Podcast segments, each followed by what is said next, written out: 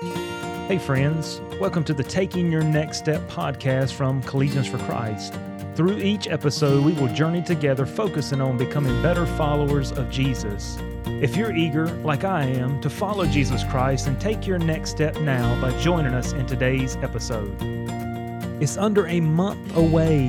What is that? The Spring College and Career Retreat coming up in Murfreesboro, Tennessee at Franklin Road Baptist Church.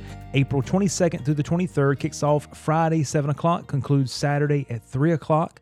Be a great time together, an exciting weekend with powerful preaching, relevant sessions, uh, insightful q&a session. We'll have delicious food fun activities games and of course some free giveaways. Uh, we would love to see you there see your group there. There'll be sessions for leaders uh, about how to reach young adults how to grow young adult ministry how to reach the college campus and so forth. If you've got any questions please reach out but you can get more information and register at cfcretreats.com again that's cfcretreats.com so we jump into our episode for today and we're talking about about only you can write your story. Now, how many of my listeners love to read a book? I know many of you are saying absolutely not. I hate to read. Uh, I remember growing up, I used to despise reading. If you've ever heard of Cliff Notes, I did not even like to read the Cliff Notes. Uh, I just did not enjoy reading as a young boy, yes, but as I got into middle school and high school, and after that, I just despised it. Now, I love to read at this point.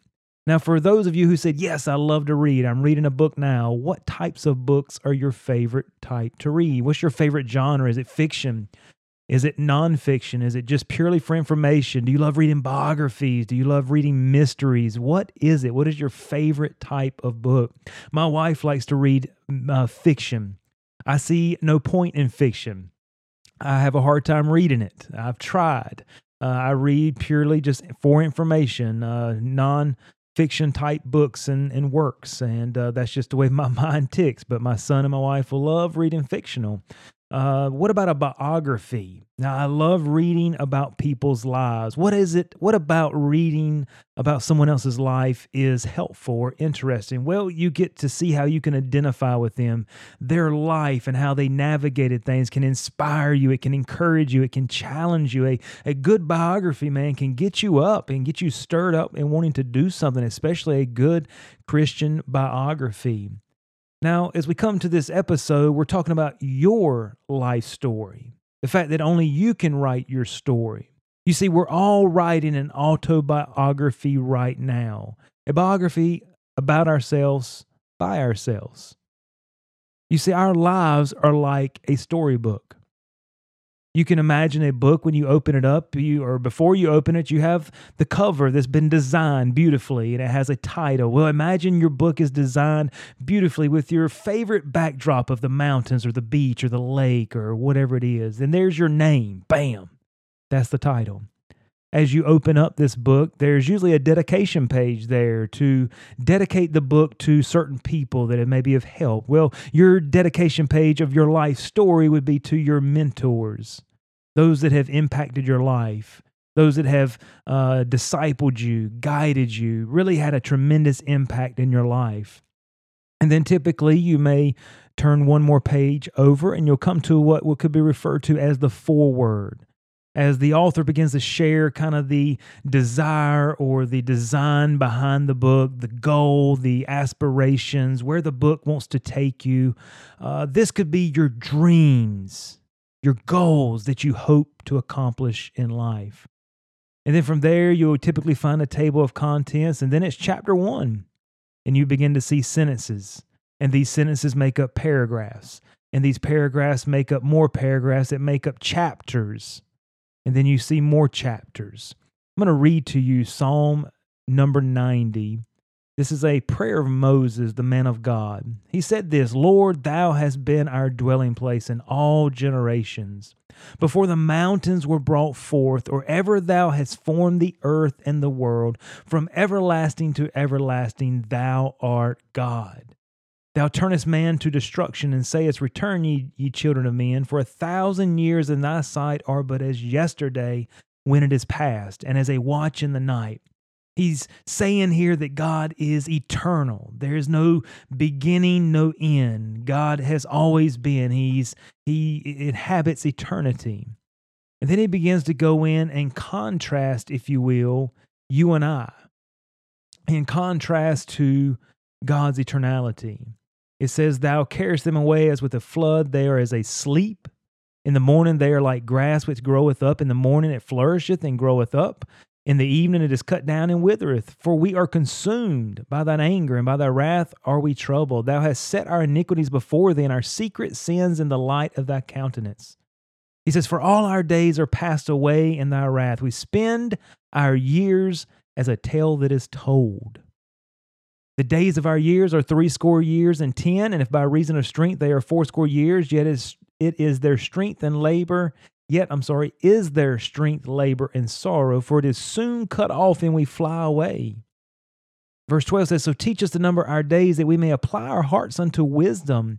You see, Moses is just glorifying God's eternality. Then he compares himself and says, Look, we're just like grass that grows up, it gets cut, and it withers. Our life is like a vapor, as James says. We're here just for a moment, and then it vanisheth away. But that is our life. And it says here in verse 10 that the average span, span of life is 70 years old. And if by reason of strength you're 80 years old, there's strength, labor, and sorrow. But what I want to focus in on for the next couple of weeks in our episodes is this little statement here. We spend our years as a tale that is told. You see, only you can write your story. And you and I write our story how? We write it one decision at a time. You see, we're all trying to take our next step to follow Jesus Christ, to be a better follower of Jesus Christ, to step out and launch out in faith. How do we do that? One decision at a time. You see, as you and I are writing our story, we're writing our story as we follow after Jesus Christ. And we do that based on our decisions, whether those decisions are good or whether those decisions are bad. You see, each decision you can imagine as you read that book, each decision is going to be maybe a sentence in the book. And each decision being a sentence, each sentence begins to make up other sentences combined with it, make up paragraphs. And these paragraphs make up chapters of our life. You see, we are responsible for writing our story. And we do that one decision at a time. I mean, that's what life is made up of. It's made up of decisions. Decisions that you and I make in the daily, decisions that you and I make that are big decisions. I think sometimes we focus in maybe on those big decisions uh, they're very important, the ones that you pray through and you struggle through. And sometimes you know, yes, that was a good decision, though it was a hard decision. Sometimes we go, whoops, that was a terrible decision. I should not have done that, nor will I ever do that again. But regardless, it's written down. Why? Because we're writing our story. Because our lives are as a tale that is told. We're writing an autobiography right now that others will be able to read today 20 years, 100 years down the road, even after we're gone, you see, our life story can still speak. Now, as we think about we write our story one decision at a time, we can also think about there's certain events that create chapters in our story what would be some of those events that would create chapters? You think about a book, it can be broken down into chapters. Sometimes there's maybe two or three sections that contain five chapters, four chapters apiece. But regardless of what book you read, typically is there's chapter divisions. And these divisions uh, hold a thought or a main idea. And as that chapter one comes to a conclusion, it begins to go into chapter two. It can still correlate, but it's beginning to take off with a new idea or a new location, a new uh, theme, or whatever it is as you launch into the new chapter. You see, when we're born, we begin our book. You and I have had no control over when our book would be started. But regardless, when we came into life, that started our book, and we began writing. We began writing a decision at a time. And then certain events would come into our life, and some of these events are welcome, some of these events are not welcomed. But turning 16 is a big event. Turn, graduating high school is a uh, a chapter, if you will. When you graduate high school, you're closing that chapter of your life. And depending on what your plans are next, whether you're going into the workforce, whether you're going to go into school, further your education, that would be another chapter. Starting a new job, you close the chapter of that job and you open the chapter of a new job.